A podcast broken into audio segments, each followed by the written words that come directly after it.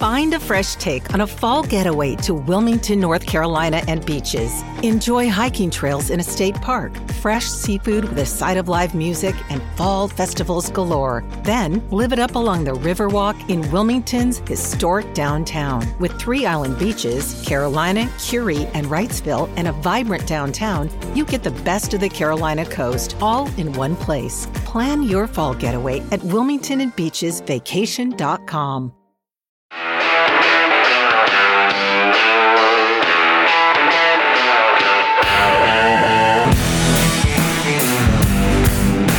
Gray is here on the Blaze Radio Network.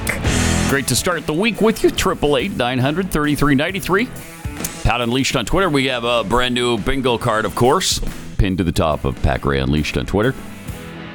When you get bingo this sometime during the course of this week, be the first to call 888-900-3393 to win a prize package, which includes and is in fact limited to $30 worth of merchandise from PatGrayShop.com, and then you get the dozen cookies from Kexi.com. It starts in the upper left-hand corner this week with parading and milling. Then Keith saying... That's gross. And we have... Whoa, Nelly! I've often say... We don't know. We're not sure where that one is. I think that's a Biden screw up. Yeah. So if you find it, you send it to us, and otherwise that top row is not going to be where bingo happens. Then Jeffy says, "Rail them up." We get this the rim shot. Do we have the clip? Which happens a million times a day. Wait a minute, that's we can almost square right cover there. The other one by talking about that. Don't say. So stupid. Yeah. Where nobody ever said, don't say. No, nobody ever said that. We lost him. And if you love it so much, why don't you marry it? Jeffy, I'm a fan. Yum Yum. Having an alleged affair with a Chinese spy I refer to as Yum Yum. So good. Good morning, Americans. Good morning, Americans. It's Friday. Okay. Then, of course, this. No, they need to fulfill Felipe Calderon. They need to establish their right name. Right. We analyze if they have not criminal precedents. Do Mexican police go around asking for papers of people they suspect are illegal immigrants? Of course. If somebody sneaks in from Nicaragua or some other country in Central America through the southern border of Mexico, they wind up in Mexico. They can go get a job. They can work. No. If somebody do that without permission, we send back them. If somebody do that without permissions, we send back them. Wait, what? Yeah. He didn't even... There was no touch of irony in him saying that. Like, okay, that's what you expect of us, but you don't do it? Jeez. Keith saying... I just want him gone. Joe Biden. So you're saying there's a chance. Starts the next row. Completely without feck. Somebody who is feckless. Completely without feck. This from John Fetterman. I brilliant. Just really like the 95, right? 95, 95. Sure. Really good. We're just fortunate to have him in the U.S. Senate, aren't we? So fortunate. Mr. Twitter. Oh, that's you. Where's the money? Where's the money? Keith saying. I'm just spitballing here. Now there's a hole in the sky. There's a hole in the sky where the tree once was. Somebody's making money. The Jackie voice. Burr, I'm cold. It's cold, burr. She hasn't said that in a while, I bet. No, I'm usually the one that says it now. Oh. Jeffy says, live and let live. And it's a G out of mine. Oh, yeah. So it's a fun list. Fun bingo card this week. We'll see what happens. Listen carefully. And cross them out as they happen.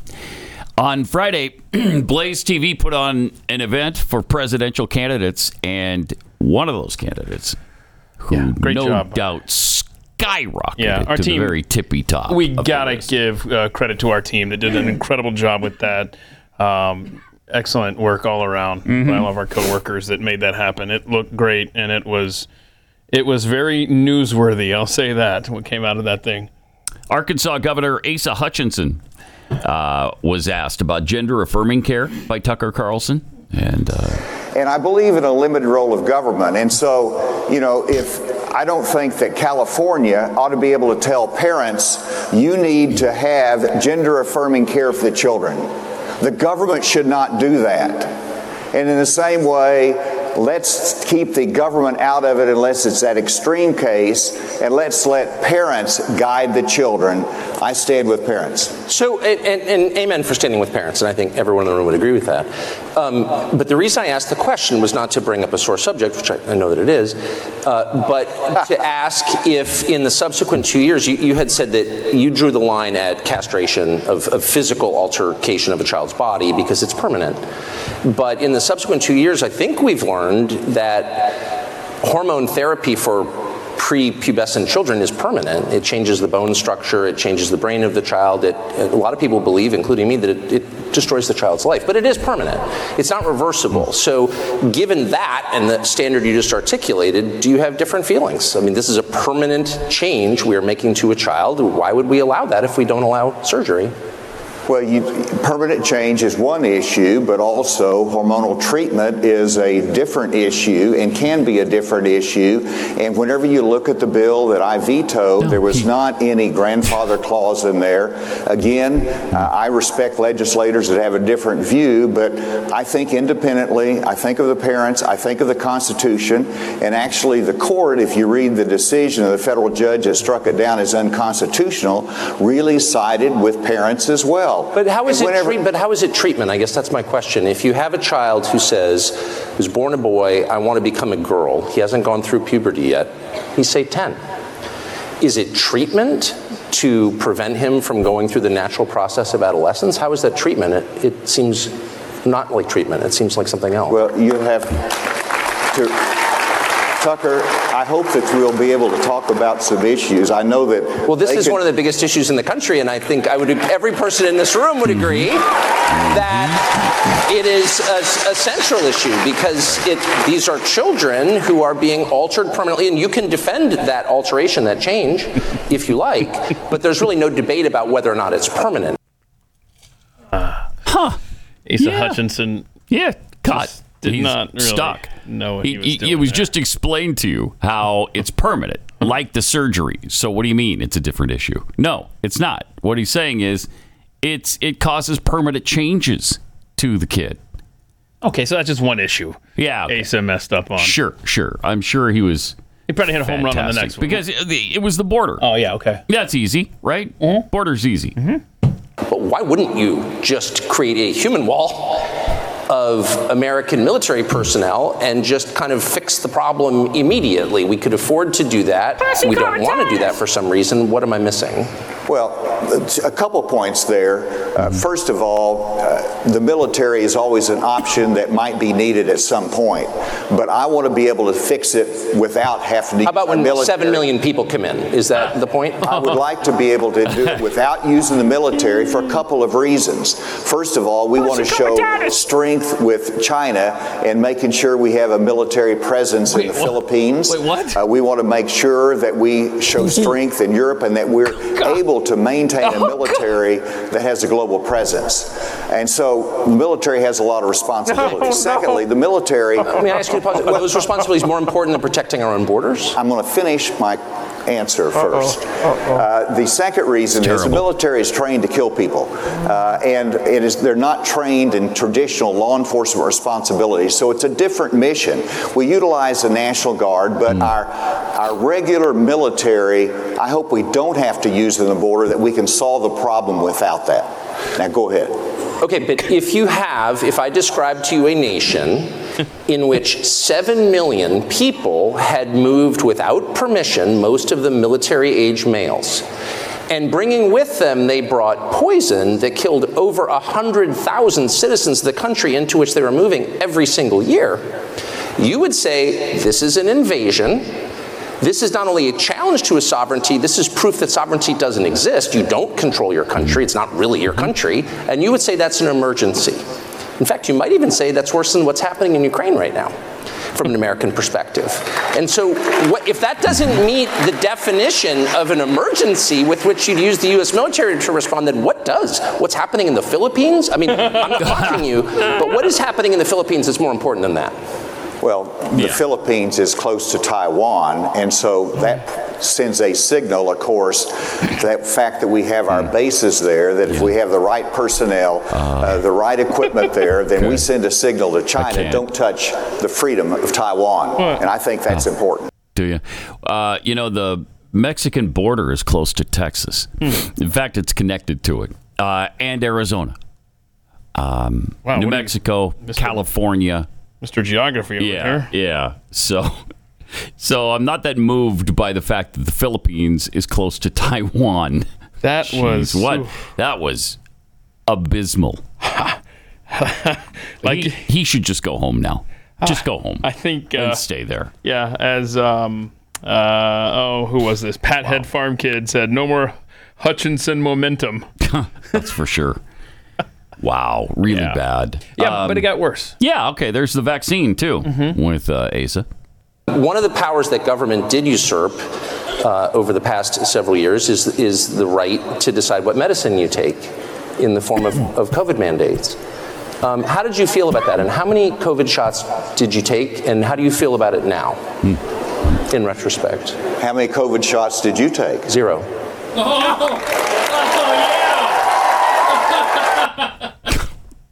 I don't think he was ready for that one. COVID shots did you take? No, I think that's breaking news. Did he ever answer? Because I think everybody assumed that Fox employees had to take shots to get back in the building. Except he wasn't in the building. Yeah, I guess so. So that's why. That's interesting.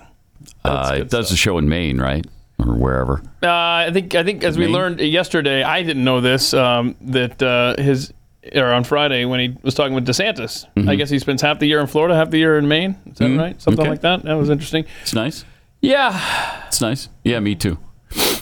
Except not at all. Boy. Not like that. No. Just the one house. With this temperature right now. Oh. I'd like to be doing the show in Montana. Yeah, no kidding. Although yesterday was beautiful. Yesterday was amazing. I mean, we 104, 105, 103, 81. At 2 o'clock in the afternoon yesterday. I think it got up to 89 or 90. Oh, you must have been under a rain. But that's incredible. That's amazing. Was it hotter than that at your house? It was only 90. It got to 90, and that was as hot as it got in Keller. It was in the 90s, yeah. And then it rained and then knocked it down, so that was helpful. It's awesome. Yeah. Incredible day. All right. So so you saw the Hutchinson clips there. Yeah, it seems like that was bad for him. Glenn compared it to the Hindenburg disaster. Which seems about right. Yeah, little reminder. There's the ASA. The ASA campaign going off in flame. Yeah, this is Friday, this footage. And they're calling on the morning fast, and all the folks between that this is terrible. This is one of the worst catastrophes in the world. Oh, it's frightening. Oh, 500 feet into the sky, and it's a terrific crash, ladies and gentlemen. The smoke and the flames now, and the frame is crashing to the ground, not quite to the mooring mast. Oh, the humanity! There it is. Yeah. Boy, that is rough. That is. Ugh. It still kind of jars you. Yeah. 100 years later. Jeez. Hutchinson wasn't the only one who had a campaign-destroying day, though, up on stage in Iowa. No. Mike Pence was discussing U.S. aid to Ukraine when this happened. We're saying maybe January we'll let somebody transfer some jets. I'm sorry, Mr. Vice President. Have you? I know you're running for president. You are distressed that the Ukrainians don't have enough American tanks. Every city in the United States has become much worse over the past 3 years. Yeah. Drive around. There's not one city that's gotten better in the United States, and it's visible. Our economy has degraded. The suicide rate has jumped. Public filth and disorder and crime have exponentially increased, and yet your concern is that the Ukrainians, a country most people can't find on a map, who've received tens of billions of U.S. tax dollars, don't have enough tanks. I think it's a fair question to ask, like, where's the concern for the United States in that? Well, it's not my concern. Well, what was that? Tucker, I've heard that routine from you before, but that's not my concern. What do you mean that's not your concern? You're running for president of the United States. What do you mean? What a bizarre thing to say. Yeah. That's not your concern? Yeah, I've watched that clip probably 10 times, and I still can't figure out what he was trying to say. What do you mean that's not your concern? Mm-hmm. Yeah, the state of the American economy and our American cities, that's not my concern. Not my concern. My concern is Ukraine as American president. Okay. That's all right. Yeah. Wow, that's bizarre. I think this you can cross Mike Pence off the list as well. That's right. Oh. Not like he was ever on the list necessarily, but still. And I think in relation to both Asa Hutchinson and Mike Pence's response to the state of America, I thought this tweet from Congressman Wesley Hunt kind of summed it up nicely there as far as our situation there. What do we got there? Roughly 100,000 Americans are killed annually because of fentanyl overdoses, courtesy of Mexican drug cartels, a wide-open southern border, and a steady supply of poison from China. The number one threat to the United States homeland is a border we won't secure, and the people who refuse to secure it, full stop. Yeah, that's not really my concern. Not your concern. That's not really my concern. Thank you for sharing that, Wesley. But that's I've heard you say that before, but it's not really my concern. You know my routine. Okay. Uh-huh. Jeez. Golly. So the crowd actually... This was a nice crowd. They were a kind crowd, but they actually did boo Mike Pence. I hope so. Which was stunning. Jeez. And as Steve Dace pointed out during the coverage, you can go ahead and mark Mike Pence booed by crowd off your Pat Gray bingo card, because that definitely occurred. Man, that was just shocking. Crazy. Wow. Also on stage with Tucker was presidential hopeful Vivek Ramaswamy, who explained what caused January 6th. You want to know what caused January 6th? Is pervasive censorship in this country in the lead up to January 6th. You tell people in this country they cannot speak. That is when they scream. You tell people they cannot scream. That is when they tear things down. And so the reality is, we were told that you could not question where the virus came from when we all knew it came from a lab in Wuhan, which now they admit. We were told that you could not send a private message to someone on the eve of an election that Hunter Biden's laptop story was actually a true story worth considering before an election. You were systematically suppressed. So think about this. You told you had to be locked down, had to take a vaccine that was mandated and forced down your throat, stay locked down in your home while Antifa and BLM roam and burn the streets of this country. So that's the lead up of one full year of telling people you have to shut up, sit down, and do as you're told. And then you tell them, okay, there's an election where you didn't get the information that you needed, such as the Hunter Biden laptop story being real and suppressed. That's what caused January 6th, is a cycle of censorship in this country. And until we look ourselves in the mirror and admit truth on that, we will not move forward as a country. And I think that's the real cause. And I'm sorry to say this, Tucker, but I think until we reckon with that reality, I worry that is the beginning of, it's a friendly parley compared to what's to come, unless we step up and speak truth, restore integrity, and actually lead us to who we are as a people, rather than sweeping the truth under the rug. Wow. A little different than Asa and Pence. A little different. He was also asked about white privilege. Now, my parents came to this country with almost no money. I've gone on to found multi-billion-dollar companies. And then people tell me, oh, that's because you had privilege. They tell me white privilege. It's sort of weird. It's sort of an interesting. It's kind of interesting. Do you tell them? I say, take the blindfold off, and now you have your answer. But the interesting answer is, actually what I do tell them, Tucker, is that I did have privilege. I didn't grow up in money, but I had two parents in the house, a mother and a father with a focus on education and a faith in God. And you know what? That is the ultimate privilege. That if I'm going to enjoy that, every kid in this country ought to enjoy it too. Man, he's good. Yeah, he was definitely had the best day, best showing of any of the candidates. Definitely an A-plus day for Vivek. And then even for me personally, the conversation he had with Glenn after the Tucker conversation, where he didn't know Calvin Coolidge was going to be a part of the discussion. Glenn brought him up. And then for Vivek to know Calvin Coolidge's birthday was July 4th, I mean, that earned brownie points good. With me. Yeah. It sure did. Yeah. Pretty good. And, you know, people keep talking about his connection to, like, the Soros fellowship thing. He's explained that. Yeah. And then somebody just this morning sent to me that his first tweet ever back in 2020 when he got on Twitter, was a response to the Soros Foundation thing, saying, "Welcome to Vivek Ramaswamy, fellow Soros."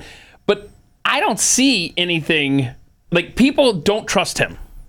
Why? I'm not picking up that. You see, like, my only problem with him, it isn't really a problem, is that he's clearly trying to angle for Trump's number two. And I think you have some polling data that you're going to share with us that shows that that is a distinct possibility based on how the crowd's reacting to him. But there's this mistrust of anybody associated with George Soros, which I completely understand. But like you said, he's explained that. I'm going to need something of substance to show me that I shouldn't trust him, because I love the stuff that he's saying. Me too. I can't think of a thing he said that I disagree with. And the way he says it is always really good. You know, he's got the charisma and the speaking ability that I really wish Ted Cruz had when he was running for office. If he did have that, he might be president of the United States. But he didn't, and here we are. Well, Vivek loves this country. I don't think anybody does can love the country. I mean, he's smart, and he's so well-spoken, and his policies are conservative. He's great. He's great. Ron DeSantis was the last participant on stage for the day, and here's what he had to say about Ukraine. This mess a year and a half from now, say, and let's just say it's static. It's where it is right now. What do you do about it? Like, how do you act? One, Ukraine. Europe needs to do more. This is their backyard. Right. We have NATO countries that don't produce support for their own defenses, and we're supposed to do it, and we're taking away weapons and ammo that could go to respond to contingencies overseas. So we would do more in terms of the Pacific, and the goal should be to bring it to a conclusion. You bring it to a conclusion in a way that's a sustainable peace and that doesn't reward aggression, and you have to be able to use different levers that you have. I mean, for example, one of the leverages I would use vis-a-vis Russia is I would do our own energy exploration and send it over to Europe so they don't have to rely on Putin. I would stop giving Iran a free pass like Biden is, because they're funding Russia. So we have some ability to use this, but the goal should be we cannot have a quagmire that goes on for years and years. And seeing Biden put those troops there, I can tell you we cannot have American troops in Ukraine. That is a total non-starter.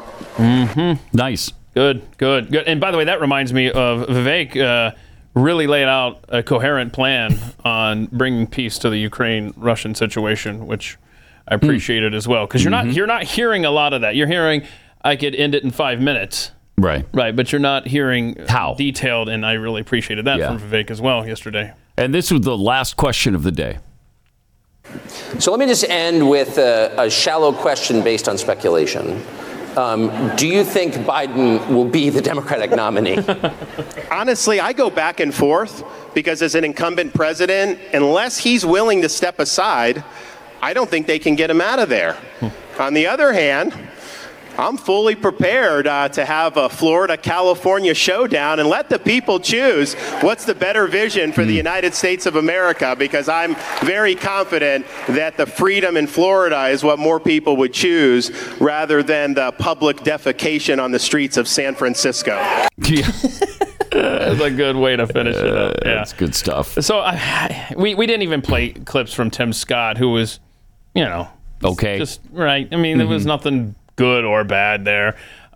Nikki Haley, I tell you, she answered the questions well, but it made me like her even less, because she just is such a politician, and she knows how to answer these questions in a politician sort of way.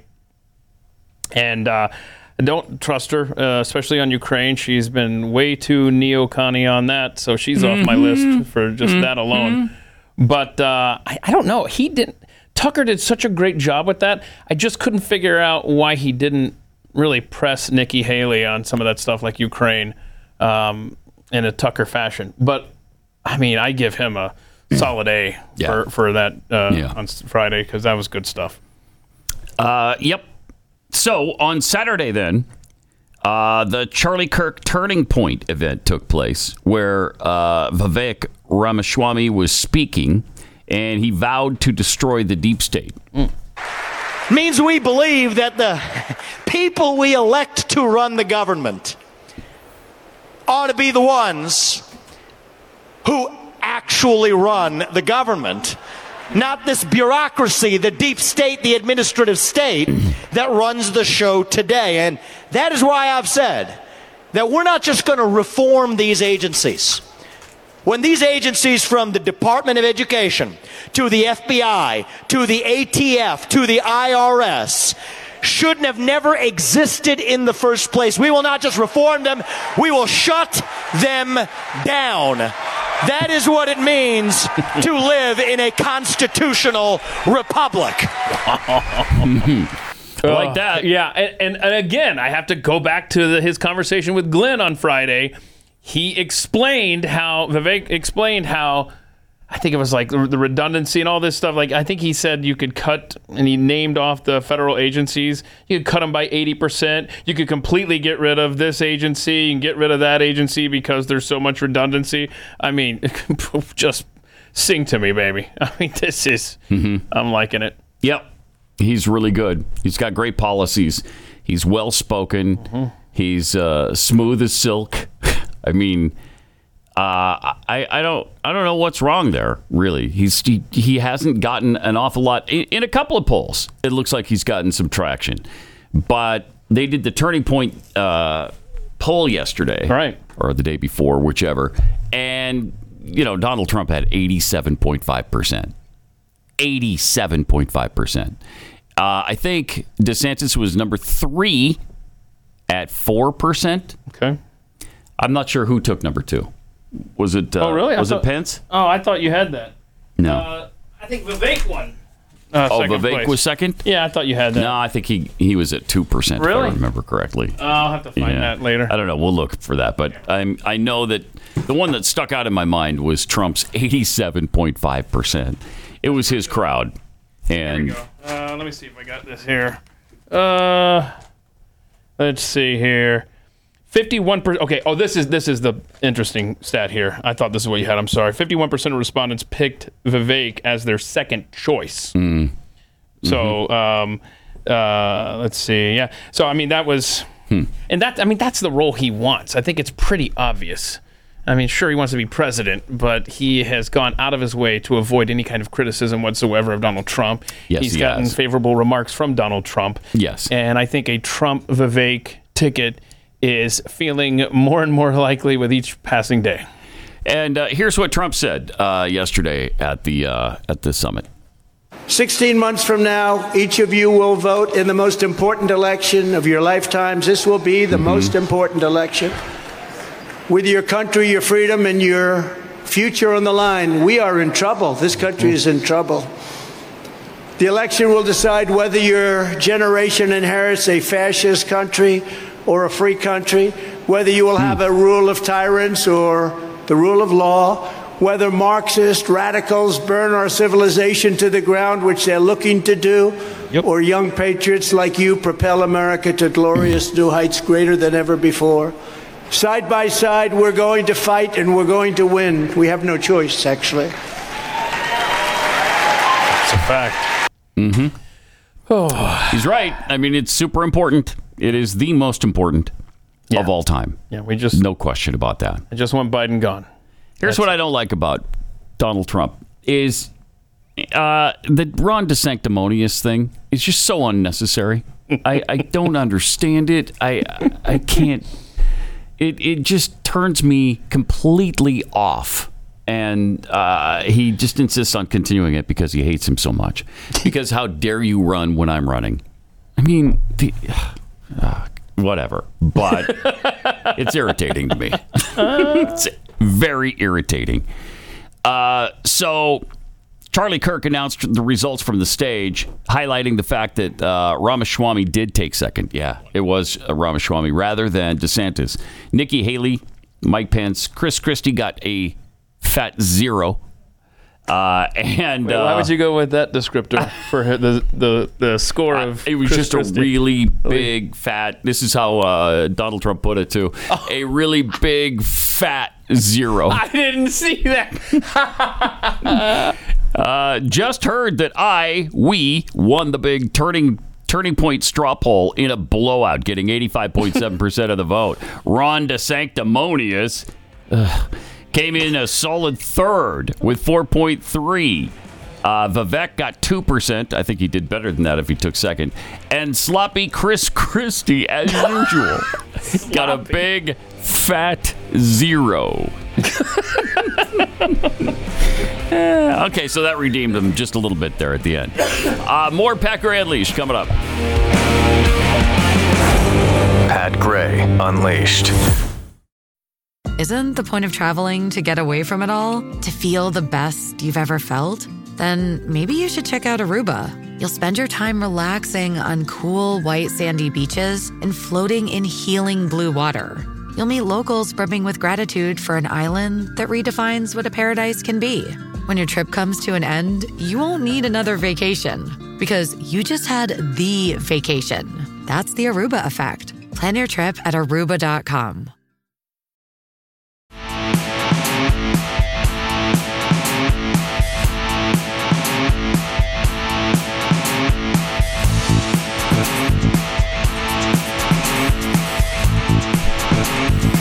Some tweets here. Sons of Thunder 43 tweets, if running for president was like The Bachelorette, Asa Hutchinson would not be getting a rose. No.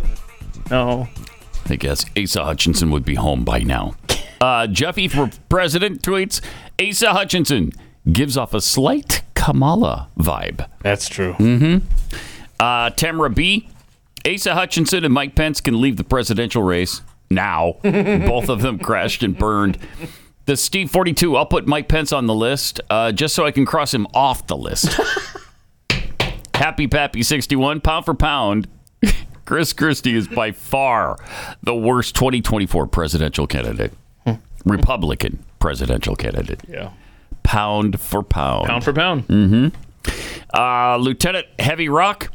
Vivek is great, except for the fact that he would allow trans people to stay in the military. We cannot have mentally ill people having access to weapons of war. That's interesting. Hunter Biden, crack cocaine connoisseur.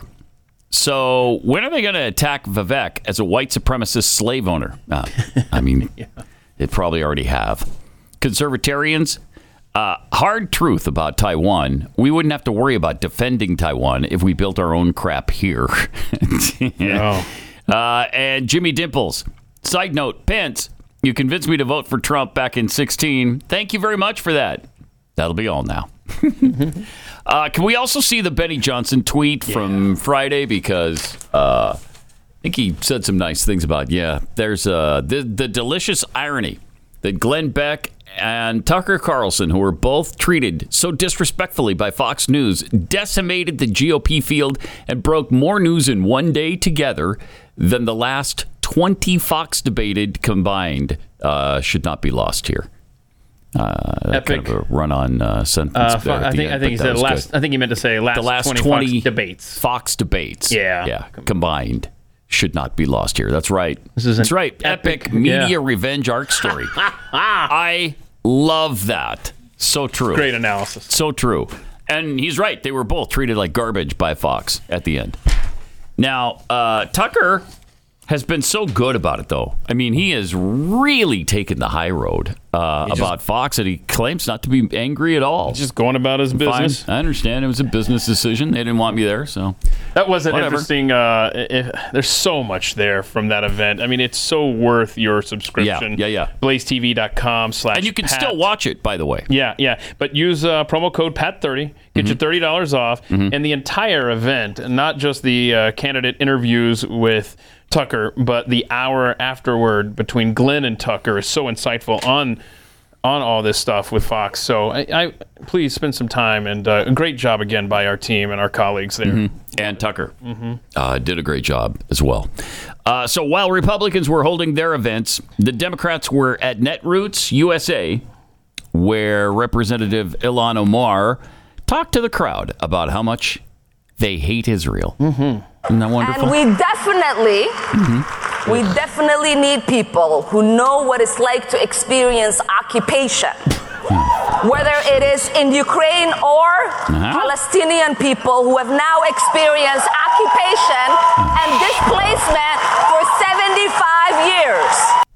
75 years. Why don't you maybe, just maybe, it's a thought here, learn something about that situation and what happened 75 years ago when the stinking Palestinians could have had their separate state. They were offered it. It was given to them by the UN. And they turned it down. Why? Because they wanted to destroy Israel and take all the land.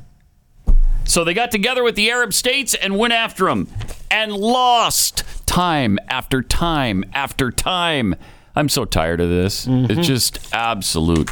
I was reading over the weekend about, Jeopardy host, Mayim Bialik. Mm-hmm. Mayim? I don't know. Do you know how you say her name? I don't. I don't either. I'm sorry. She was what? I don't know. She was on some show years ago. A long time ago as a kid, right? She was on Blossom, right? That she was Blossom. Yeah. Yes, I was trying to think of that all weekend. I don't know how to pronounce her name. Yeah, I don't either. But she's getting all kinds of crap on Twitter because she said something about Israel that was positive. Whoa, we can't have that. No, you can't have that.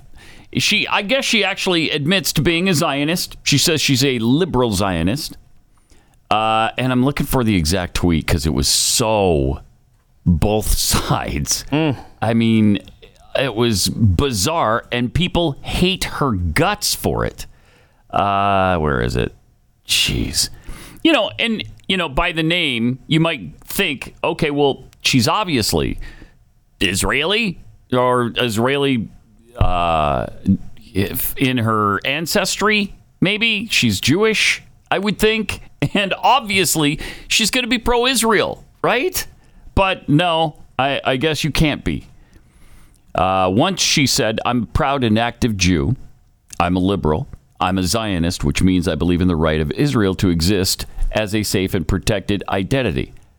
The Palestinians also have a right to a free state. Wait, what? How do you get mad at that? How are you pissed off by that? Well, because she said she believes Israel should exist. So she's a Zionist, and I guess if you like Palestinians, you can't think Israel can exist. Yeah. By the way, speaking of Israel, did you see over the weekend, Benjamin Netanyahu apparently fainted, passed out there. He complained of chest pain beforehand. Then he ended up passing out, hit his head, and then made a message and said we should all drink more water. I'm sure that's just dehydrated. And probably get more vaccines. Am I right? Was that part of it, too? Oh, what a stretch. We should drink more water. I wasn't even going there. And get more vaccines. I was just going to suggest maybe you drink more water. Right. Yeah. So I don't know what... Oh, I see what... So you're trying to... Yeah. Oh, my gosh. I would have never gone there in a million years, Pat. Really? Yeah. Wouldn't you have? Yeah. Huh. That's interesting. I guess I totally misread the room. Yeah, I totally misread the room. I hate when I do that. Damn. Can we go back to Ilhan Omar for a second? I have never... I want to, yes. ...ever seen this woman speak without looking at notes or a script. Yeah, she can't. I have never seen her just off the cuff say anything. She can't. Oh, no, one time she did, right? It was some people did something. I think that's literally the only time the woman has ever gone off script. Jeez. Anyway, do we have something else from that stupid... The pro-Palestinian protesters started shouting down speakers. Oh, yes. And Representative Pramila Jayapal jumped in. I'll just leave. Maybe I should just walk off. Guys, can I say something? Can I say something as somebody that's been in the streets and has participated in a lot of demonstrations? I think I want you to know that we have been fighting to make it clear that Israel is a racist state, that the Palestinian people deserve self-determination and autonomy, that the dream of a two-state solution is slipping away from us, that it does not even feel possible. It does not even feel possible. Yeah, whose fault is that? Whose fault is that? It is squarely on the Palestinians. Jeez. It's a fun event there. That's a fun event. I mean, you want to go to Netroots, man. That's where I want to be. Compare that to the events the GOP was having this weekend. You got a bunch of Israel haters up on stage, and they won't even let them talk. They don't. That's hate. How radical they are. Right. They don't hate enough. Yeah. They don't want to. They don't. At least they won't say they want to destroy Israel. So short of that, I guess you're going to be shouted down by these butthooks. While all of that was happening this weekend, Joe Biden was in Finland, where he apparently attempted to eat a small child. This is just horrific. Oh, look at that! Oh, yep. Oh, he's not done. He's not done. Ah. She doesn't like it. Bro, get the hell away. Holy cow. Gross. That's gross. He's gross. That's gross. I just want him gone. Not like that. Yeah. And he wouldn't get the hint for quite some time. No, that man's been rejected by girls his whole life. And it continues on. Look at this. That's why he had to shower with his daughter. Oh, God. Oh, that poor thing. She just does not like it. And the parents, man, don't be just standing there. Pull her away, man. I know. Hey, thanks for assaulting my daughter. Yeah. Goodbye now. Yeah. Oh, thanks, old man. Gosh. That was brilliant. What a freak. Also, Vice President Kamala Harris was giving a speech about climate change. Uh-oh. And she explained a very interesting plan. Mm-hmm. When we invest in clean energy and electric vehicles and reduce population... More of our children can breathe clean air and drink clean water. What's the problem? Oh, wait, I'm sorry. What was the problem? And reduce population? Oh. How are we going to do that? Is that a problem? Not if you're a eugenicist, I guess. Not if you're a progressive who wants to eliminate the undesirables. When we invest in clean energy and electric vehicles and reduce population, more of our children can breathe clean air and drink clean water. He just said the quiet part out loud. I thought that was a no-no for these people. Did she, Pat? Did she? She did. Yeah, she did. Or she maybe, as the White House very quickly corrected the record for us. Oh, did they? Yeah. Oh, okay. What was the correction on that? Look here it is. I have... When we invest in clean energy and electric vehicles and reduce pollution, they crossed out population. Yeah. More of our children can breathe clean air and drink clean water. She didn't say that. Applause. I'm sorry, that's not what she said. And yes, she said the quiet part out loud by saying reduce population. Damn straight she did. That is the Vice President of the United States that just suggested we reduce the population. I wonder what do you think is on their agenda here? They want to get rid of a certain percentage of us. They really do. That's how committed they are to this Gaia situation. Gaia, I can't take it. I tried to watch another documentary because it was really interesting. Have you seen Earth Storm? I think it's on Netflix. Earth Storms, and it features volcanoes, tornadoes, hurricanes, and earthquakes. Okay. And so I thought, okay, I don't want to be bombarded with a bunch of BS on climate change, so I'll watch earthquakes. Give it a shot. Right? Okay. They should be able to get through earthquakes. So there's different episodes each topic. Yes. And you went to earthquakes thinking, hey, I'll avoid the... Right. Nope. Okay. You can't avoid it on the earthquake thing, but it was kept to a minimum on the earthquakes, because what are you going to say about earthquakes? They'll try. They do try. Uh-huh. They do. So then I thought, all right, I'll try hurricanes. Let's see. Because, there have been scant few hurricanes to hit the United States coastline in the last 15 years. There's been a couple. We've had two bad years, I think, in the last 17. Okay, ever since 2005, which is now 18 years ago, we've had less hurricanes than normal. Mm-hmm. So I thought, all right, let's give it. Oh my gosh! It just bombards your senses. Every sentence contains the phrase "climate change." Climate change propaganda. Every other word. Oh, it's the worst. Okay. It's so awful. And not only that, and I want to ask Joe Bastardi about this because we're going to be talking to him in half an hour, 45 minutes. Famous weatherman. Like that. Yep. So Joe Bastardi is one of the voices of reason on the whole climate change situation. So I can't wait to ask him about a stat I heard on this stupid thing. Oh, cool. That 3, 4, and 5 category. Okay, 3, 4, and 5 category hurricanes have doubled since 2005. That is a flat-out, absolute lie. It is not true. I don't know how they're making that true unless they're talking hurricanes, typhoons, and cyclones.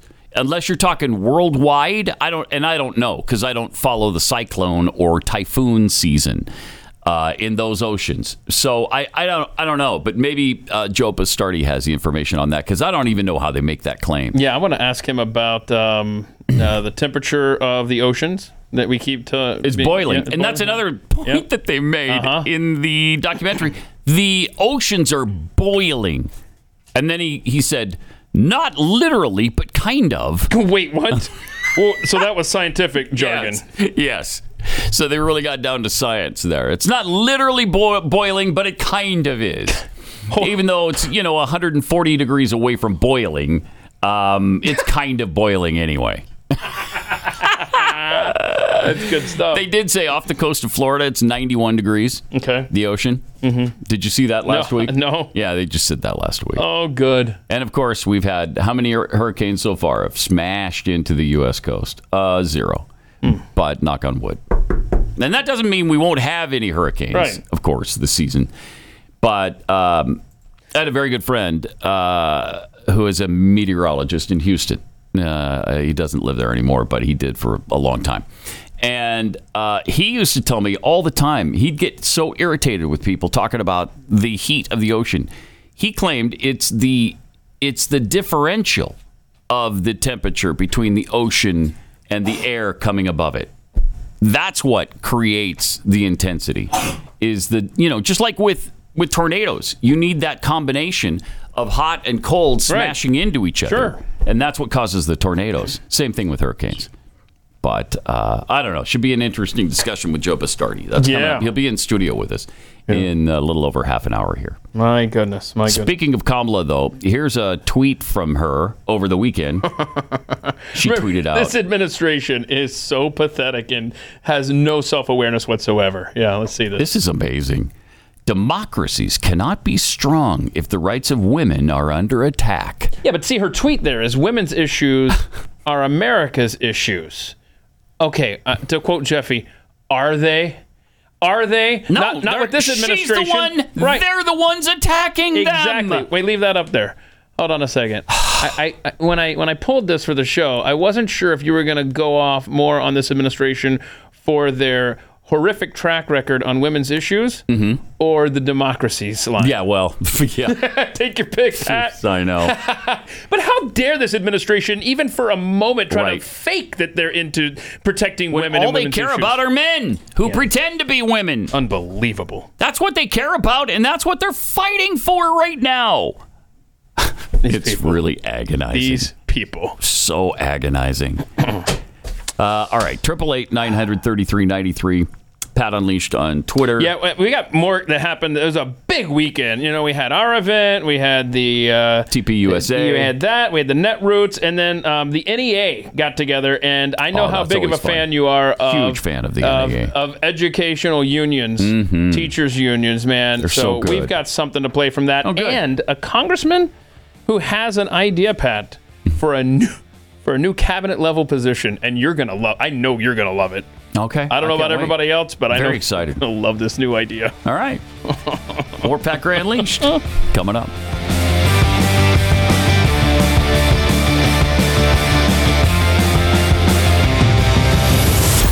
Pat Gray Unleashed.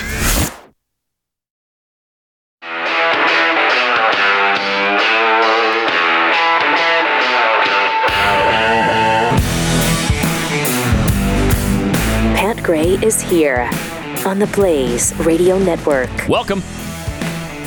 Some tweets here to start the hour. Mr. Nobody tweets, I'm just happy to hear Vivek say that we live in a constitutional republic and not a democracy. Yes, thank you so much. A breath of fresh air.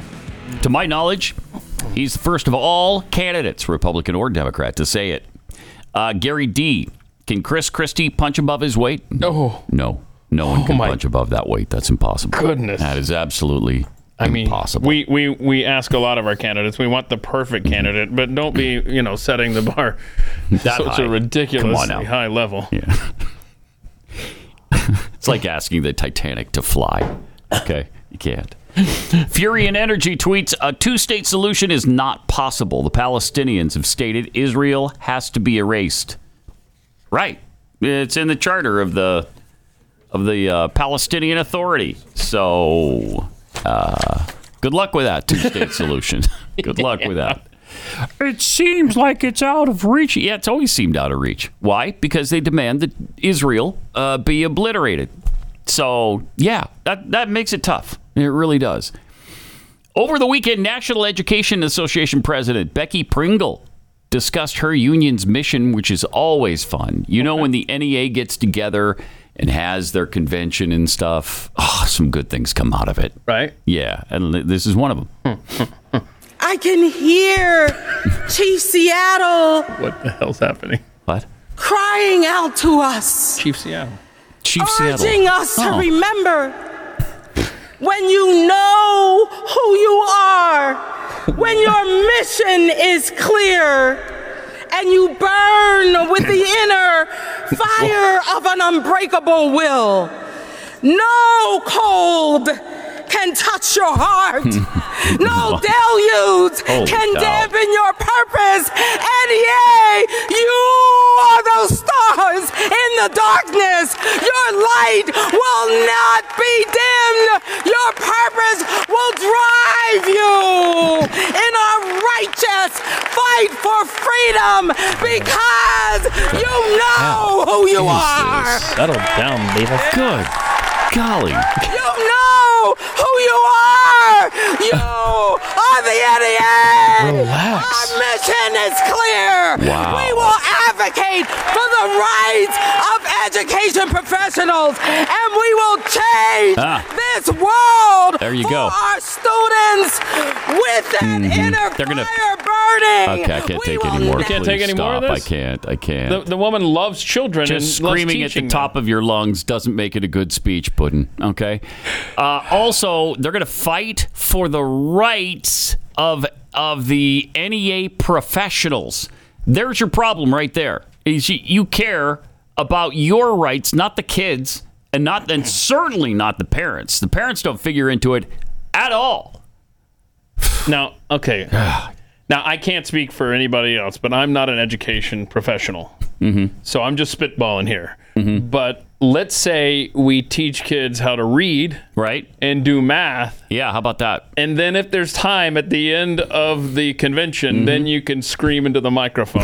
God, I mean, what the hell is that? I don't know. That's bizarre. These are the people in charge of your child's education if they're in a public school specifically. These are the radicals, the extremists. These are the psychos who are in charge of your children's education. So congratulations on that. That's rough, dude. Yeah. No, I'm sure everybody's filled with confidence right now about sending their kids to school again this fall. That'll be great. Washington, D.C. has been full of some great ideas lately. Representative Al Green says the U.S. government needs a new federal department. This is fun. Yeah, he's about to explain.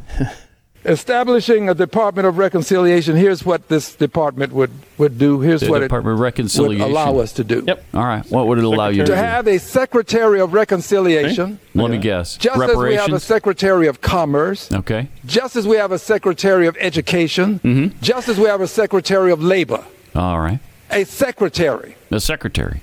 Whose job it would be to wake up every morning. Okay. Mm-hmm. With conciliation. With conciliation. Oh. Reconciliation. With reconciliation. Yeah, get it right. On his or her mind. On his or her mind. Could be a man. And that secretary would have undersecretaries, just as we have undersecretaries in the Department of Labor, Commerce. Right.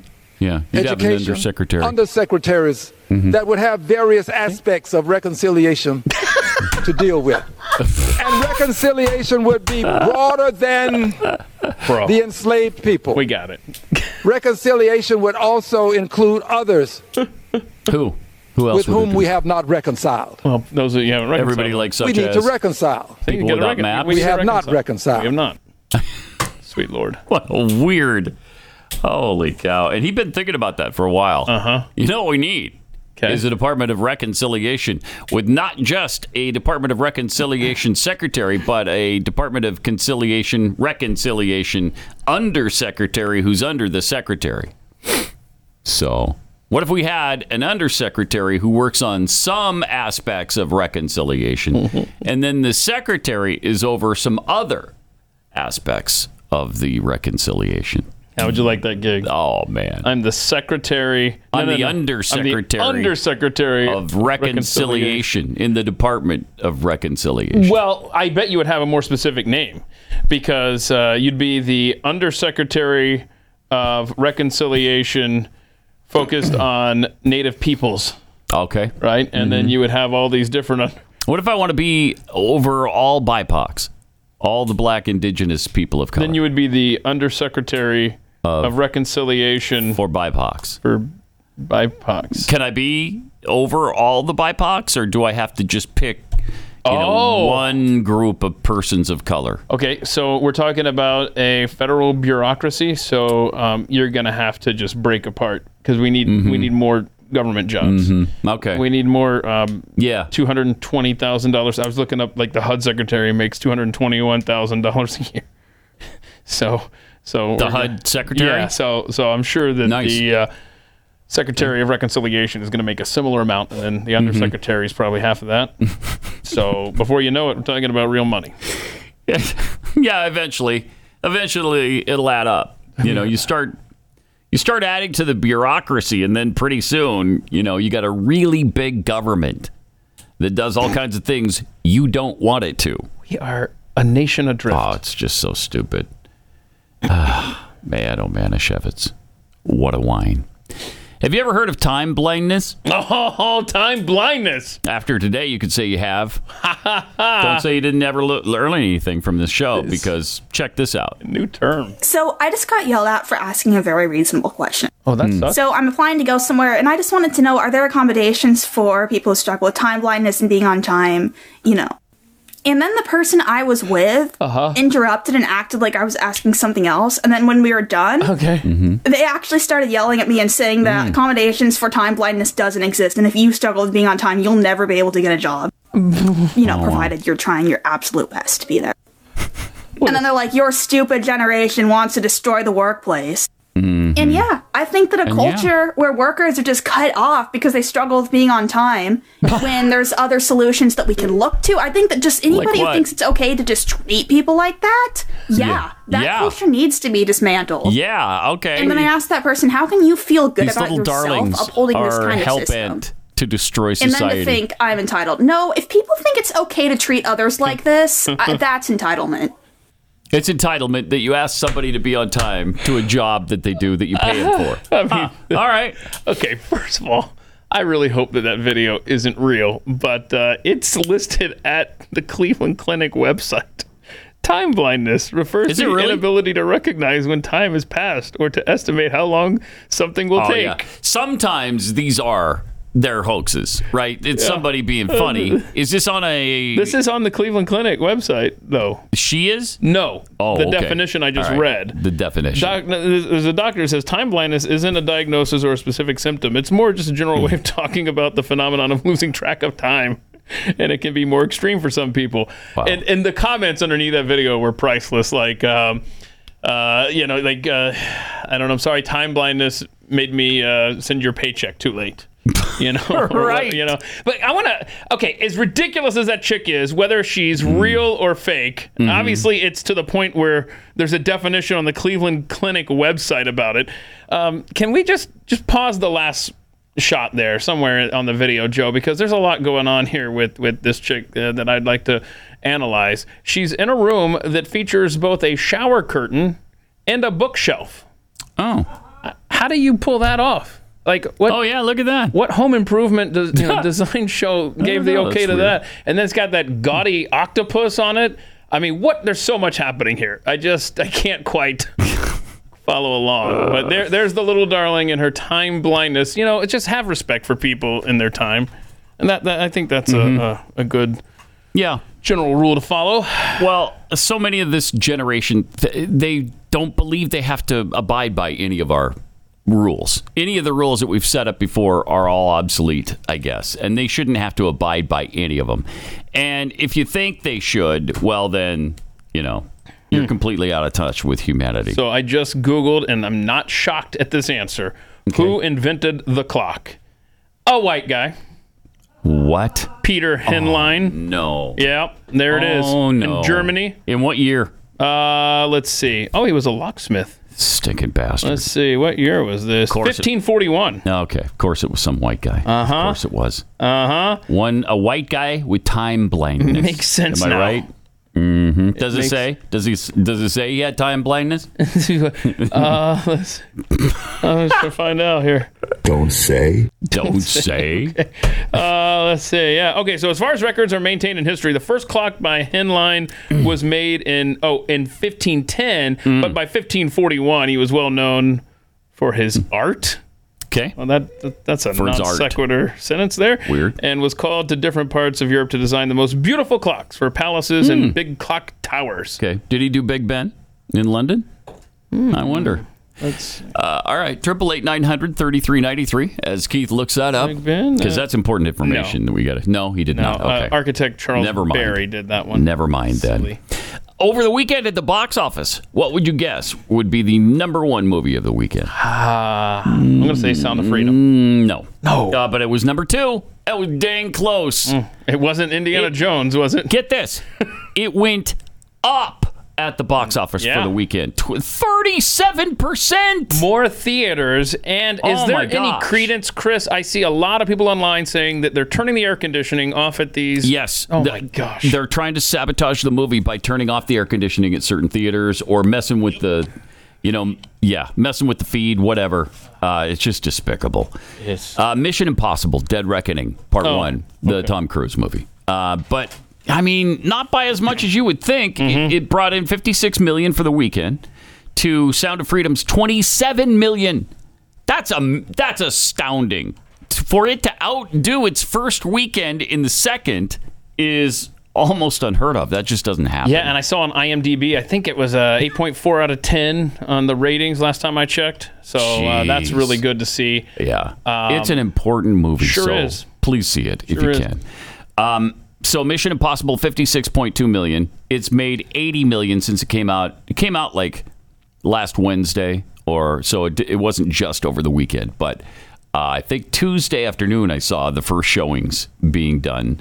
So it's been out since really last Tuesday, and it's made $80 million since it came out, which is a little light, frankly. Can I just point out? A little light. Last week I asked the room... how many Mission Impossibles there are? We're up to seven. Right? Mm-hmm. And eight as of next year. Okay, all right. So, because this is just part one. Oh, okay. So it's a two-parter. Mm-hmm. So I remember when the first one came out, I was really excited to see it because it featured the soundtrack was made by Larry Mullen Jr. and Adam Clayton, the drummer and the bassist for U2. I thought they did a great job with that. That was that really electronic down, down, down. So they took the theme song from the TV show and really jazzed it up, electrified it. Yeah. So that was a good movie. Mm-hmm. That was a good movie. So last night, Carrie and I watched Mission Impossible 2. Because we want to now catch up. We're 23 years behind. Okay.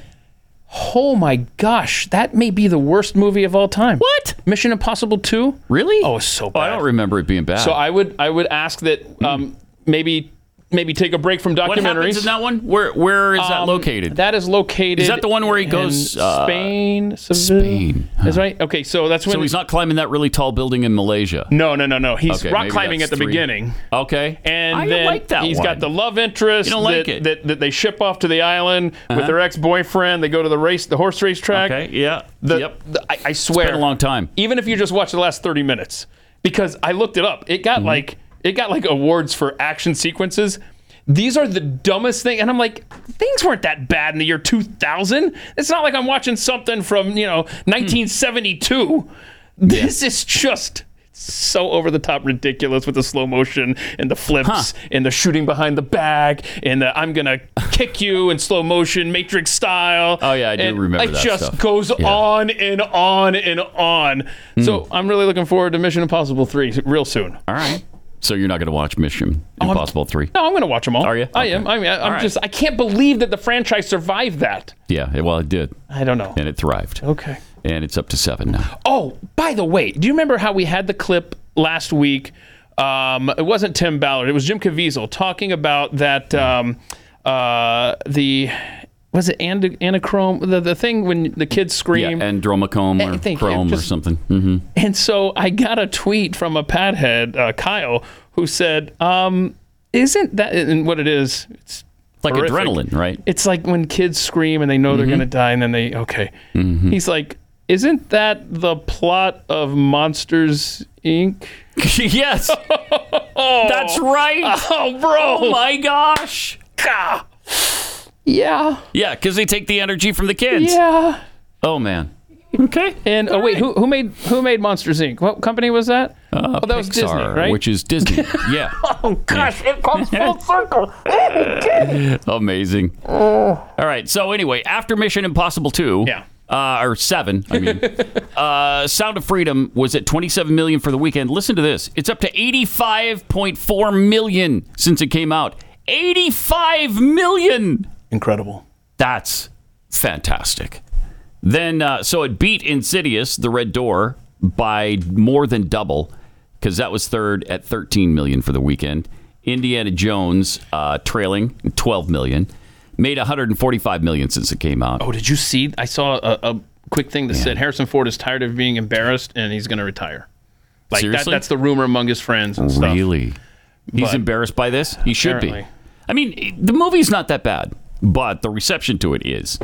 But it's great because it's a Disney property. And then right after Indiana Jones and the Dial of Destiny is Elemental, which is a bigger flop, really. Well, maybe not, because Indiana Jones cost $300 million to make and then another $100 million, probably $400 million to make and market.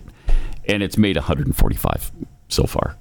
We're not even halfway there. It's going to lose hundreds of millions of dollars. Elemental is as well. That's only at $125 million. So two Disney movies in a row right there that have underperformed like nobody would have ever guessed. And then the Spider-Man, which I saw over the weekend, Across the Spider-Verse, 6 million. And it's up to 368 million since it came out. Good. That's doing really well. But you like the movie, though? Yeah, I'm not a big cartoon fan, but... Oh, it's a cartoon? Yeah. It's an animation, yeah. Oh. Yeah. Some have called it the best animation ever made. I'm sorry, that would be Beavis and Butthead Do America. Get in line. All right, more coming up in just a second. First, let me tell you about an interesting little fact that you probably hadn't heard between last year and this year. Veterinary care prices for your pets have risen an incredible 33%. That's insane. And it also means that if you have an emergency situation with your pet, you could be on the hook for a ton of money really quickly. That's why Embrace Pet Insurance exists, to give you peace of mind when it comes to your pet's health. Don't let those rising prices be what stands between you and taking the best care of your pet. With Embrace Pet Care, you can visit any vet or emergency clinic, and if you have multiple pets, you can get a 10% multi-pet discount.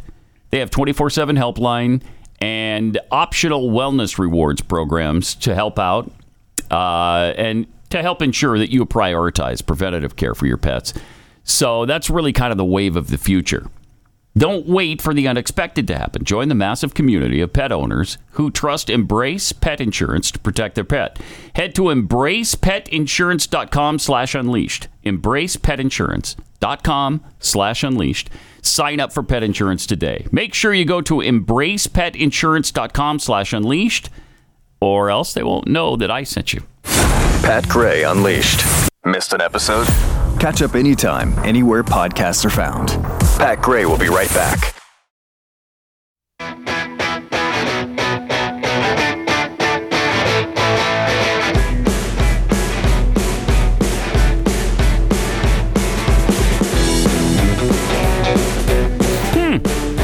This is interesting.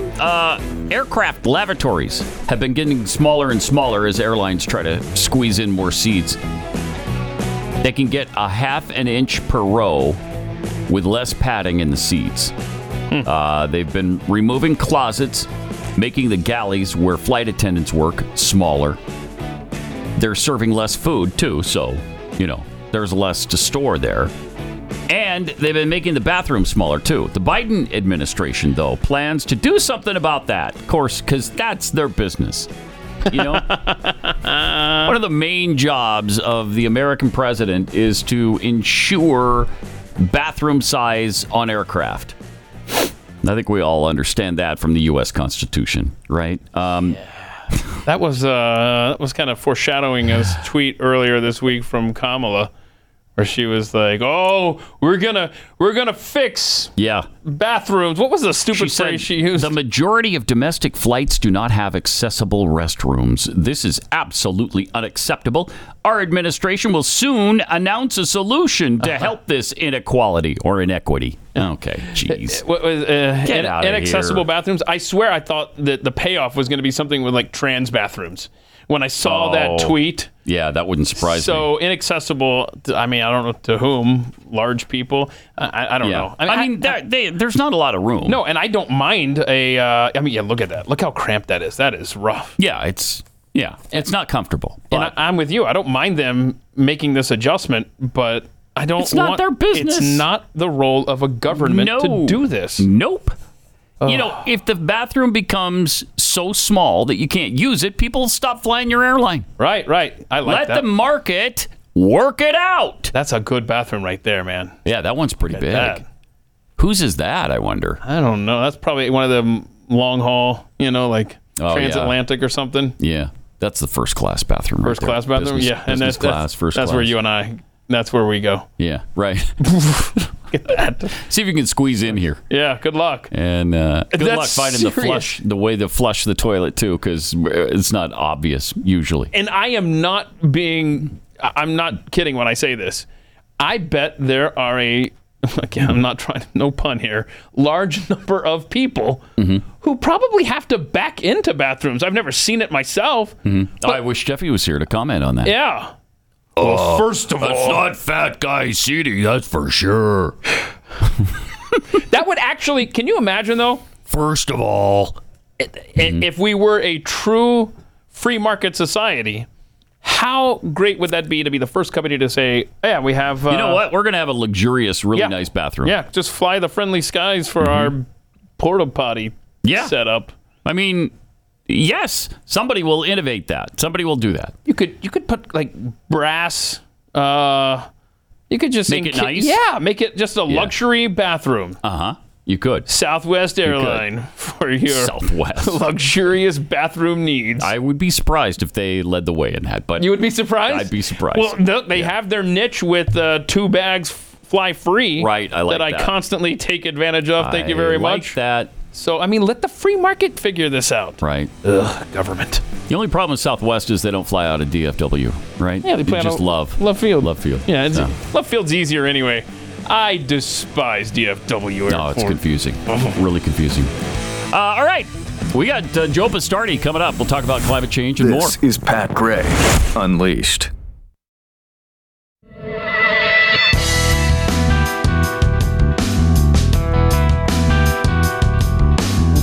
Welcome to the show, Joe Bastardi from weatherbell.com. And, of course, Joe is a common sense guy and not a huge proponent of man-caused climate change. Joe, it's been really hot. And, like, every story on the Internet right now is about how hot. It's the hottest time the planet's ever seen, blah, blah, blah, blah, blah. It's hot in Europe. It's hot here in the U.S. It's hot. So... Is the planet warming? Yes, the planet is warming, but what they're doing is, and I wrote a book on it, the weaponization of weather in a phony climate war, right? Mm-hmm. They're weaponizing the weather. You could see this coming. It even is actually 2 chapters in the book on COVID, how COVID, is going to be a warm-up for what they're going to try to do with climate controls and things like that. But, the so-called global temperature, it's fascinating. The reason why... the global temperature has been tipped so warm is because of abnormal warmth just north of Antarctica. There's a narrow strip of temperatures that are 15 to 20 degrees Celsius above normal. And you say, well, how that's a lot. No, the reason that happens is there's excess water vapor in the air. And when water vapor, people don't understand the function of water vapor. See, the colder it is, the less water vapor you need to make it warmer. For instance, when it's minus 40, 1/10 of a gram per kilogram of water vapor will warm the temperature, correlate to a 10-degree warming. I've said that for years. It's important because the bulk of the warming is occurring in the northern latitudes at cold times of the year, or like what we're seeing now in the southern latitudes around Antarctica, right? Yeah. So I tell people, guess what's going on down there? It's way above normal, but it's snowing much more than normal, and it's cloudy, and all this other stuff's going on. But that gets factored in. If you go from where 99.9% of human beings and lives thrive, it's a push right now. Oh, well, my gosh, it's getting hot in Texas in the Southwest. We had one of the coolest, wettest springs on record in the western part of the United States. You know, we have wildfires are at record lows right now. And, you know, we're telling people that's not going to last because the cool, wet spring we had and all the snow, guess what? More foliage. Guess what happens when it dries out? Hello, it catches fire. So what'll happen is, and we'll see if I'm right, in October, they'll say, that's the worst wildfires we've ever seen in October. Well, it was set up because of the fact that the weather was going the other way. Oh, see that? That's climate extremes, right? It went one way to the other. This has been happening time eternal. And you know what my problem is, Pat and Keith? I know what happened before. See, you get punished for today is very, very weird from when I grew up, when I was a kid in the 60s and 70s. You were sort of punished for what you didn't know. Let's say you get a question on a test. You don't know it. You get now you get guys like me who say, well, wait a minute. How did Providence, Rhode Island go under 13 feet of water in 1938? It's not like it's New Orleans, right? Right. Or how did the 1927 flood occur in Mount Pelier, Vermont, which was a lot worse than what we just saw? Right. There were over 1,000. And they're calling it unprecedented. No, it's unprecedented in their narrow time frame of 40 to 50 years, all right? And when they say unprecedented, well, more like, for instance, Al Gore uses a classic situation where, oh, well, look at all the damage that's being done. Okay, if you drove Hurricane Hazel into Myrtle Beach today, it'd probably be a $500 billion storm. Right. But in 1954, Hazel went in October 14th. Hazel goes in as a Category 4 on the North Carolina coast. It's mind-boggling to see a storm that strong, that late, that far north, right? But it causes, what, $100 million of damage because there was nothing there, all right? So this idea that you could just, and I wrote an article on CFAC called Marxist Meteorological Misinformation Media or whatever it is. This is classic Marxist presentation of the weather. And I'll tell you why. And people go, oh, you're saying that stuff. Think about what they did in the Soviet Union, the Nazis did. They told elements of truth, but didn't tell you the whole truth. Now, did they? Right? So what we see here, and it comes down to spiritual matters to me, if truth is a trait of God, can we agree on that? If we're believers here in truth. And what is non-truth or hiding the truth or hiding the total picture, which would contradict Proverbs 25:2 says, it's the glory of God to conceal a matter, to search that matter out the glory of kings. What happens when men start concealing things? Who are they playing? Okay, what better challenge? You guys would probably all think alike that the state is trying to replace God. All right, so I mean I don't know how you can't come to that conclusion given the idea that we're supposed to be dependent on God. And you know, my personal opinion is all these challenges we see today make you understand, hey, there's a devil, he's working, I can't beat him as a human, who do I turn to? See, that's how I keep myself sane in an insane world, all right? But what happens is, when you are concealing the total picture, when you don't tell people, hey, we just had the coldest May and June back-to-back in the Arctic on record, right, north of 80 degrees north. All right. Or how cold it's been in India, or how cold it was in China before it got warm. Right. Or we had snow in Morocco the last 2 weeks of May. Now, of course, it's boiling away over there now. They're very, very hot. But when you don't tell people these things, and all they hear is the same thing, and as I said, the weaponization of weather. Yep. Right? Yep. And it was interesting about that term. I came up with it back in Hillary Clinton, actually, inspired me to do that. We had a Hurricane Hermine was hitting Florida on September 11th. September 11th is the height of the hurricane season. In 2006, it was a Category 1 hurricane. At the height of the hurricane season hitting Florida. Shock! Right? Mm-hmm. She goes, well, this is a sign of what global warming is going to do. What? Got hurricane hits in Florida? Right? Yeah. So I said, they're weaponizing the weather. And then the late Rush Limbaugh, I heard him start using that term. And so there was a chapter in my first book, Weaponization of Weather. And I was sitting on set with Hannity. And in 2019, he says, you have to write. And, I don't know if you met Sean. He's really powerful person. You have to write a book on that. Like, I'm not writing another book. Writing books are a pain in the neck. This is, by the way, this is a very good book, Dark Future. But I said, I'm not writing, right? But I said, you know something? The more I thought about it, the more I think it has to come out. You have to understand what's going on here. And if you look beneath the surface, you will find it if you want to find it. Yeah.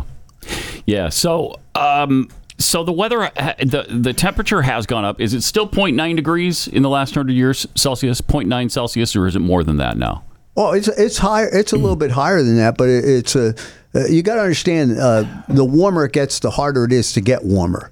And the reason why is because you need a continual input of new energy to continue to elevate the temperature. That's why if you look at the geological timescale, and by the way, folks, do you know we're in the climate optimum right now? Oh, what does that mean? Yeah, we're in a climate optimum. We're not quite as warm as we've been in some of the other eras. So this is the sweet spot then. We're in the sweet spot. Okay. And it's not like it's where we grow food.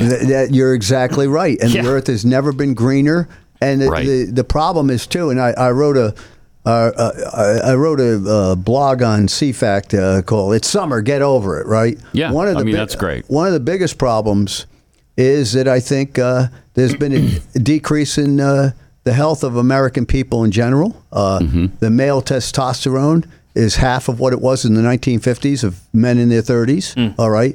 Now, what does that mean? It means it's harder for you to adapt. I come in here, you see I'm all, I'm still competing at bodybuilding. So at my age, without doing what RFK is doing, right?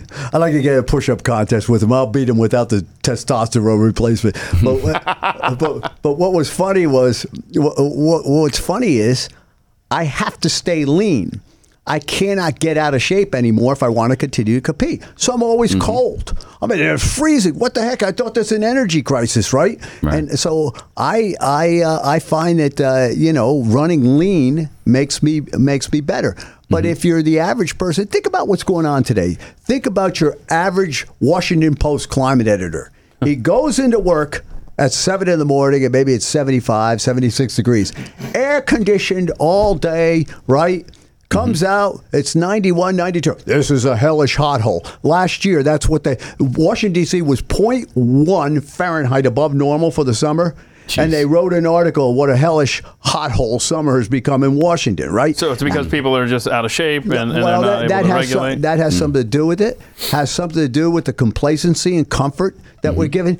Listen, I grew up in College Station in the early 60s, and it wasn't as bad as it was in the 50s. I mean, my dad's an Aggie. In fact, I still go down there all the time. And the 1954 Bear Bryant team is legendary because of that 1954 heat wave. 118 guys went out to Junction, and only 22 came back, and they went 1-9, but that became the Southwest Conference champion. The heat wave of the 50s was unbelievable. The heat wave in the 30s. Right. You want to know something? My dad was a meteorologist, all right? So he would tell me how bad the weather was when he was growing up as a kid. I said, sure, you walk both ways uphill in the snow, but backwards and bare feet, right? When I started researching it, like so often happens when you, that generation, you find out they knew what they were talking about. Right. Now, the average Texas rancher or farmer, he knows how to cope with this heat, but does the average person that has been told that you're being set upon, and this is the worst ever, right?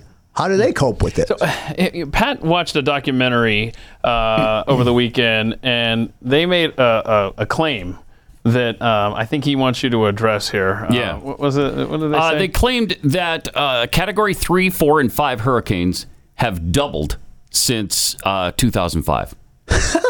Is that outrageous? I mean, I'd be like, no. Where are you getting that? No, hold on a second.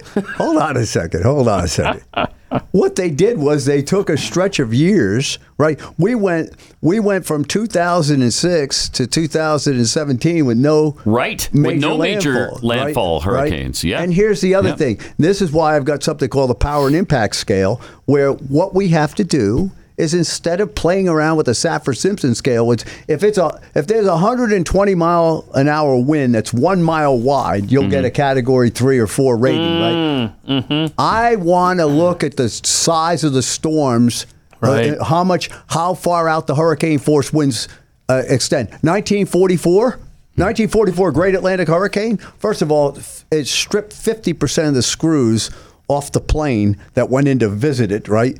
They found a diameter of hurricane force winds of 500 miles, right? Mm. Now, contrast that with, and that was a Category 4, contrast that with Ian, whose diameter of hurricane force winds was 100 miles, or Donna versus Ian, or Betsy versus Ida.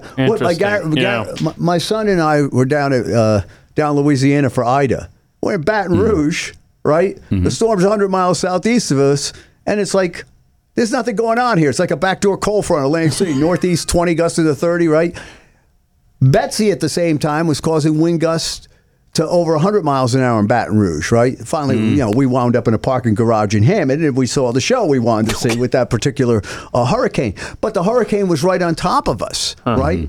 You take Betsy versus Carla versus Harvey. What was what happened with Harvey was it got trapped by a cold upper air low, right? Mm-hmm. So you've got all this tropical moisture coming in, and there is an increase in condensation processes where you have tropical moisture, and because the air is cooling, it rains more. Stick the band over Houston for a day, guess what happens, right? But if Harvey had kept moving like Carla did, right? Yeah. Well, if Harvey had kept moving like Carla did, Harvey wouldn't have had that rain. Now think about this.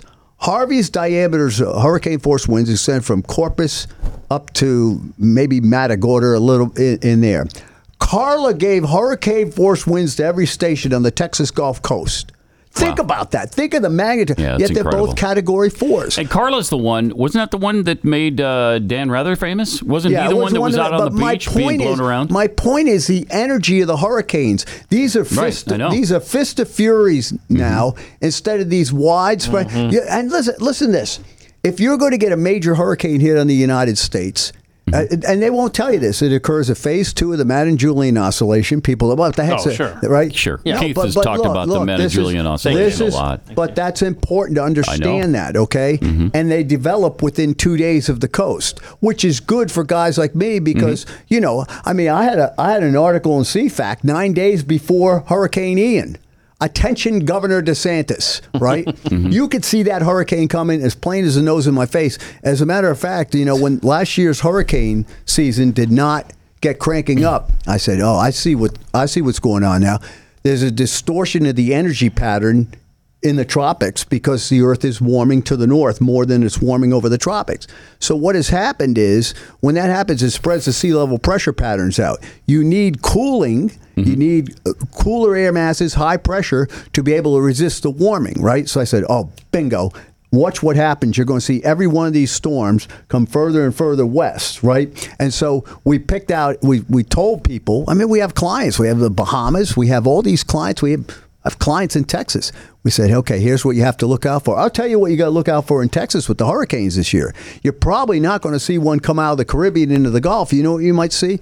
You might see an old front that gets draped in the northern Gulf of Mexico, and a piece splits off and comes back west-southwest toward Texas and tries to hit in the coastal bend, right, as opposed to the big tropical waves that come up. Okay, so Joe, hang on real quick. Wait, before you get to that, Keith, let me take a minute and tell you about what it's going to take if all of a sudden our global medication supply chain of antibiotics disappears. It's going to take you having a little bit of foresight and doing a little planning ahead because all of these medications are coming from China right now.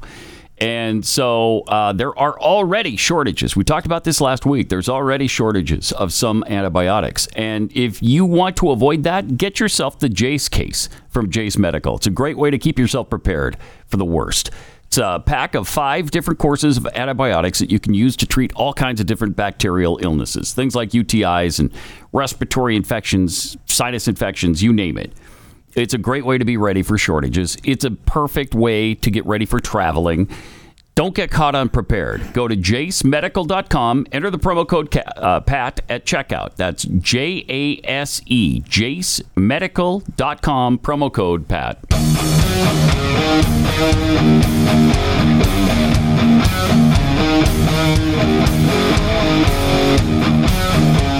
Pat Gray, Unleashed.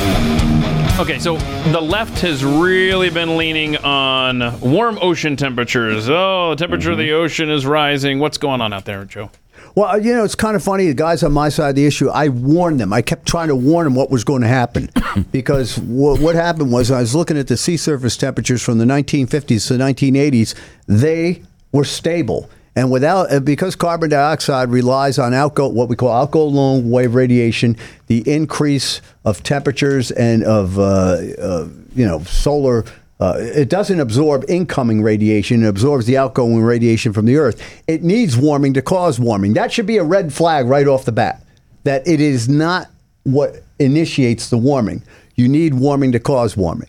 So I said, guys, there is something going on, because we were steady state through the 80s, and fortunately, I have a lot of people I'm friends with that are a lot smarter than me, geologists. And one guy, Dr. Arthur Vitorito, says to me, he calls me up and says, have you looked at what's going on with underwater volcanic activity? And this is totally hidden. What we call geothermal spreading began to increase in the late 80s and early 90s. And it is, if you look at that article I had, CFACT, you will see the direct correlation of the increase in underwater volcanic activity. What we know, because it's sort of like, it's like the Hunter Biden laptop. Just don't look over there, right? Right. No, I wrote an article about that, how it's like that. Just don't bother looking, right? So what happens is the sea surface temperature started going up.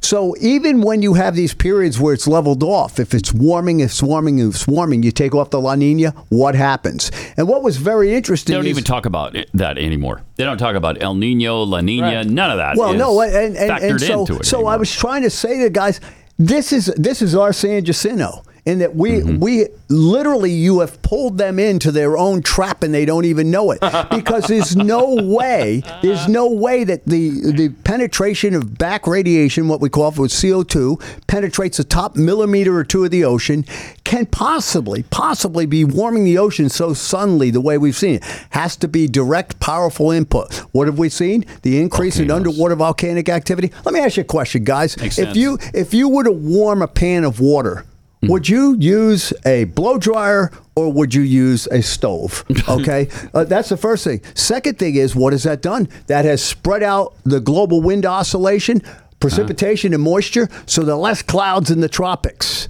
The last big long track hurricane was Irma.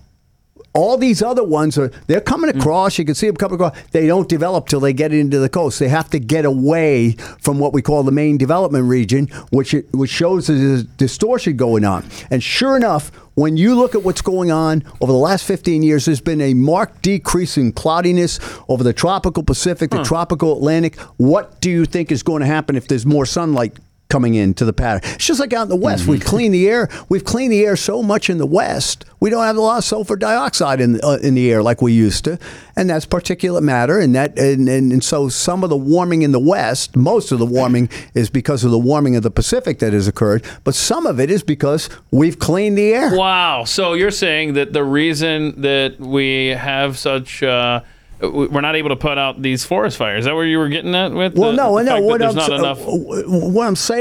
Precipitation created because we clean the air so much? The precipitation processes are all there. Yeah. Okay. I'm talking about in the tropics. All the the ping for the buck. Oh, I thought you were talking about out west. I can't keep up with you. I'm sorry. No. The one thing I could chain wrestle the weather. Put it that way. Oh, we know. When I wrestled, I couldn't wrestle, but I could chain. I know what chain wrestling is. You know, just move from one thing to another. No, the warming that is occurring. All right. I want you to think about this. The oceans have 99% of the thermal bang for the buck. All right. Mm-hmm. It's the oceans. 1% is not going to push around 99%. 0.042% of 1% is not going to push it around. And since man's contribution to the CO2 budget is only 0.03%, do you realize how small your carbon footprint actually is? Yeah. And by the way, you guys, here's what you got to do. You got to quit breathing. Yeah. I know. It's a pollutant. There are days where I consider it. I know you guys, I know this is your show, and I come on and it becomes my show, but what happens is I want you to think about this, okay? Think about it. The good Lord created animals to exhale 100 times more CO2 than they inhale. Mm-hmm. Now, we all need oxygen. Where does that CO2 go?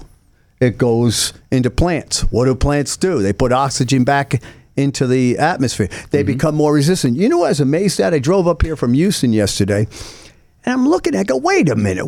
Everybody's telling me how bad it is in Texas. And I remember when I was here in 2011, man, it was just like a desert down here. Mm-hmm. I mean, everything was parched. It's green, the grass like crazy is green right now. And it's great. That's the other thing. Yesterday it was 89 degrees here. Yeah, you had the thunderstorm go through in the morning, which was nice. Yeah, but what I'm saying is, the plants have become more drought resistant because of CO2. Yep. So the basic ending is this. The basic idea is this. Look, don't believe me. If it's important to you, if it means something to you, go look for yourself. Mm-hmm. Go look at the entire picture. Don't have a matter concealed from you, from other men. Go look at it. Always, always, always ask something. It was so opposite of what we were in the 60s and 70s where... a journalist was always, well, that's what they're telling you, but let's go look at the other way. And in this thing, in climate and weather, it's not about climate and weather. Yep, I know. That's there's no doubt about that. All right, give us the you know, wherever that people can get more information from you. We'll tweet it out. Cfact.org. Yeah, well, that's where your blog is. Weatherbell.com. Yeah, and I'm writing another book called For the Love of the Weather, right? All right. About all the great things, the beautiful stuff. Part of my listen, my mom and dad just passed away. We got 10 seconds. Okay. I've loved the weather since I was 3. Yep. Just like you love your kid, you don't want to see your kid abused. I don't want to see what I've loved since I was 3 abused, and that's what's going on. Thanks, Joe. All right, God bless you. Thanks for being a voice of reason. This is Pat Gray Unleashed.